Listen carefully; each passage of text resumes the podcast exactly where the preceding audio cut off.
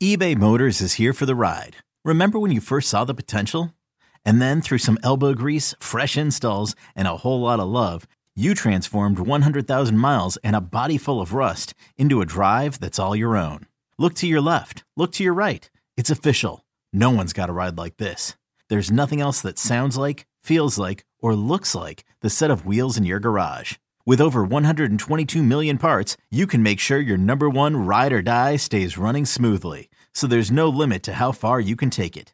Brake kits, turbochargers, engines, exhaust kits, roof racks, LED headlights, bumpers, whatever your baby needs, eBay Motors has it. And with eBay Guaranteed Fit, it's guaranteed to fit your ride the first time, every time, or your money back. Plus, at these prices, well, you're burning rubber, not cash. Keep your ride or die alive at ebaymotors.com. Eligible items only. Exclusions apply. This episode is brought to you by Progressive Insurance. Whether you love true crime or comedy, celebrity interviews or news, you call the shots on what's in your podcast queue. And guess what? Now you can call them on your auto insurance too with the Name Your Price tool from Progressive. It works just the way it sounds. You tell Progressive how much you want to pay for car insurance, and they'll show you coverage options that fit your budget. Get your quote today at progressive.com to join the over 28 million drivers who trust Progressive. Progressive Casualty Insurance Company and Affiliates.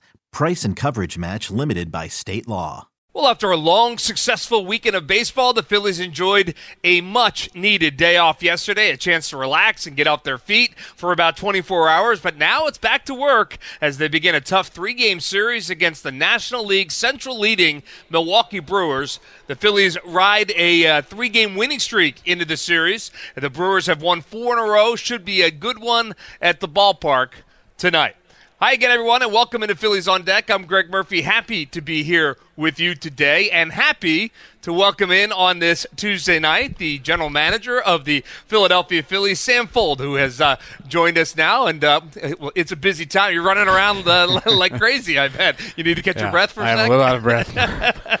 give me, I know the give feeling. me 20 seconds. I know no, the feeling. Uh, hey, thanks for being with us uh, as always. Um, it is a busy time of the year for you guys. You know, I was I was thinking about uh, our conversation earlier today, and uh, thinking about you know you, you, guys had the draft and now you have the trade deadline looming um, and and it's just it's that time of the of the season for you guys and and it keeps you I would imagine running around like crazy right it does. July's July's one of those months with with especially with the yeah as you say the draft uh, in the middle of our All Star break now. Yeah. it's um it's a busy time. It's it's really um it's exhilarating and it's it's fun and, and wouldn't want it any other way. But yeah it creates a lot of busy days and you know, there's not a whole lot of time to to turn from that amateur draft process over to, um, you know, the deadline. So we're starting to check in with teams, start to have communication with with other clubs around the league and, and get a sense of what the end of the month might look like. All right, we'll talk about the trade deadline in just a minute, but I, I want to back up and, and, talk about the draft because we haven't had an opportunity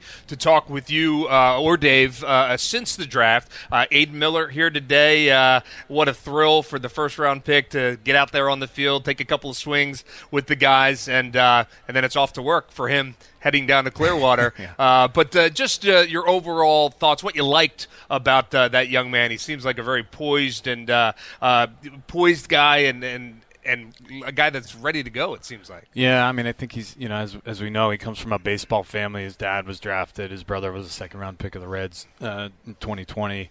Uh, he hits with major leaguers in the offseason at his dad's yeah. facility, so there's a certain extra level of comfort that I think he feels in an environment like this. And this was the first time I got a chance to to watch him play live and um, I just watched him take BP, and, and man, he's he just he yeah. fit in. I mean, it was he was spraying line drives and and homers and and you know ex, you know gap to gap type power that I, I, think like you you could throw him in any major league you know group and he would fit right in. It it was impressive. It's a quick bat. Um, you know, just square, seemed to square everything up, and it, it really tracked with everything that our that our scouts said during the meetings and, and, and on draft day. Just uh, you know, represented Team USA, you know, last summer and on many nights was the best player on the field, and, and I think today was a good good example of how you could see that you know being the reality. Just um, physically is there. Uh, will continue to develop physically, but I think right. like the baseball talent there is real, and um, excited to see him get to work.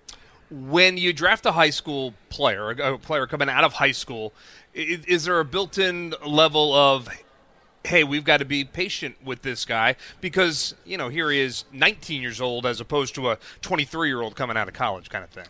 Yeah, I mean, I think you definitely, you know, want to uh, allow time for both, you know, physical and skill development. You know, there's, um, yeah, there's certainly a little less pressure to, to climb up the, the ranks. Um, but that's that's not to say that we won't hold him you know, that we will hold him back. If he performs, I think uh, we will not be afraid to uh, push him. And mm-hmm. um, th- there's a reason you draft these guys. It's to put them in a major league uniform. But have to be cautious, uh, but also know that if if he goes out and dominates, that um, you know he'll earn promotions along the way, and, and, and there will be no like limit to how um, you know how quickly he can get here. Uh, overall feeling as uh, the draft finished up, I, I, would imagine the the organization felt pretty pleased with the, the three days and, and what the talent you were able to add in. Add in for sure. Yeah, I mean, it, uh, like I, I know. Um, you kids and, and amateur athletes are just getting more and more physical, but it sure seems like we have an extra special group of athletes coming yeah. in if you think about you know Aidan and, and Devin Saltiban, our third rounder uh, from from Hawaii, is a really physical, you know, toolsy type player, even with a smaller stature. TayShaun Walton, our fourth rounder, is, is a really physical kid who has tremendous power and tremendous like uh, strength and for for an 18 year old. It's it's really impressive. We've, our ninth round outfielder is a is a physical specimen who who you know flies like the wind at 6'4 and 230. Uh, and, and is sort of like you know slow to really play baseball. You know, um, consistently. I think ninth grade is about when he started really taking baseball seriously. So wow, um, it, it is an elite group of athletes, and and uh, obviously that only gets you so far. But I think between the arms that we have, who, you know, again, like a couple guys are hitting triple digits, and, and maybe strike throwing will be the focus for them. Uh, it, it's a gifted group, and we just have to, you know, stay the course and, and hope that we can see some development out of them. Another day is here, and you're ready for it. What to wear? Check. Breakfast, lunch, and dinner? Check. Planning for what's next and how to save for it? That's where Bank of America can help. For your financial to-dos, Bank of America has experts ready to help get you closer to your goals. Get started at one of our local financial centers or 24-7 in our mobile banking app. Find a location near you at bankofamerica.com slash talk to us. What would you like the power to do? Mobile banking requires downloading the app and is only available for select devices. Message and data rates may apply. Bank of America and a member FDIC. All right, so that's one way that you add talent uh, to an organization. The other, of course, is the trade deadline, and we all love to speculate about the trade deadline. Um, but, but, and I know we can't get into specifics, but I wanted to ask you, big picture. Once an organization decides, hey, we're going to be buyers, or we hope to be buyers at the at the trade deadline. What's the process at that point? You started to talk a little bit about it, reaching out uh, to different clubs. Is is that where it begins? It's just starting with the phone calls. Yeah, I think the phone calls are their first step. You know, I think you, you try to um, get information from other clubs and, and be honest and transparent with, with you know, in return.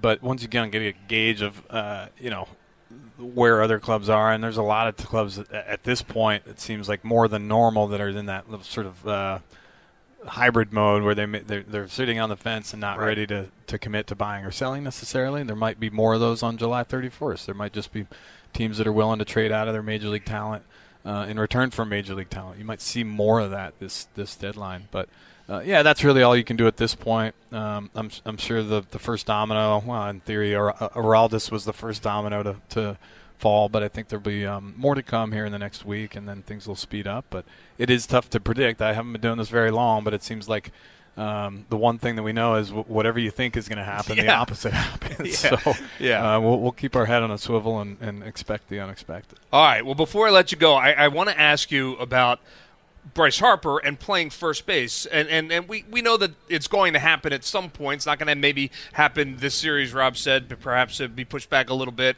Remains to be seen.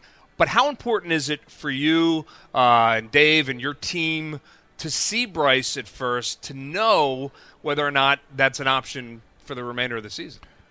Yeah, it'll be helpful. You know, I think uh, what we've seen so far has been has been uh, good quality, you know, uh, work over there. But it's you know, there's only so much I think you can glean from right. from you know Fungos and Bobby Bobby Dickerson does a great job of introducing kind of game like situations in that work. But but yeah, when the lights go on, I think is when you really get a an understanding of um, you know how somebody will perform. And there's a lot more to playing first base than just fielding grounders. There, I think um, there, there's some sort of uh, you know uh, more more detailed type uh, responsibilities in that role, pickoffs, um, you know, cuts and relays, Right. uh, little things like that. They think you know Bryce having not having played there really ever. I think he'll just that, that'll be a learning experience, but it- it'll be good for us to get a sense of it um, whenever whenever he gets out there on the dirt, and we're all looking forward to it. Yeah, I think uh, I think we're all looking forward just to see it, and and I got to imagine for Bryce, uh, as excited as he may be to get out there and, and want to help the team, probably a little bit of apprehension that, that goes along with it as well, since he's never done it before, and Yeah. you know he's a prideful guy that wants to be great, right? Well, and I think he yeah, he cares about winning as much as anybody, Yeah. and he doesn't want to um,